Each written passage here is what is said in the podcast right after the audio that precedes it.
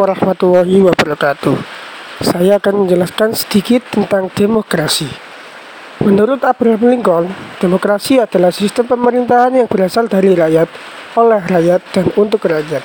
Jadi, kekuasaan tertinggi pada suatu negara demokrasi berada di tangan rakyat. Kita semua tahu bahwa demokrasi di Indonesia mengalami perkembangan demokrasi, mulai demokrasi parlementer terpimpin Pancasila pada masa Orde Presiden Soeharto hingga demokrasi Pancasila era reformasi yang ada pada saat ini. Demokrasi di Indonesia pada saat ini menganut demokrasi Pancasila yang sudah dirasa pas pada kepribadian masyarakat Indonesia. Tapi, demokrasi di Indonesia mengalami kemerosotan sejak lengsernya presiden kita yang keenam, yaitu Susilo Bambang Yudhoyono. Contohnya tentang kebebasan sipil pada saat mahasiswa demo banyak ditangkapi oleh oknum polisi dan bahkan ada yang dipukuli. Maka kebebasan kita bersuara sekarang dibatasi.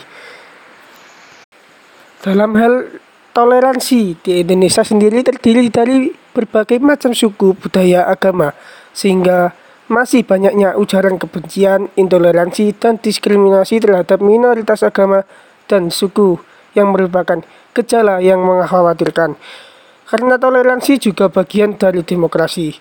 Menghadapi kedua permasalahan tersebut, kita dapat menyuarakan suara kita tidak dalam demo saja, kita sebagai mahasiswa di zaman yang maju ini bisa melalui media sosial seperti Instagram, YouTube, Twitter, dan lain-lain.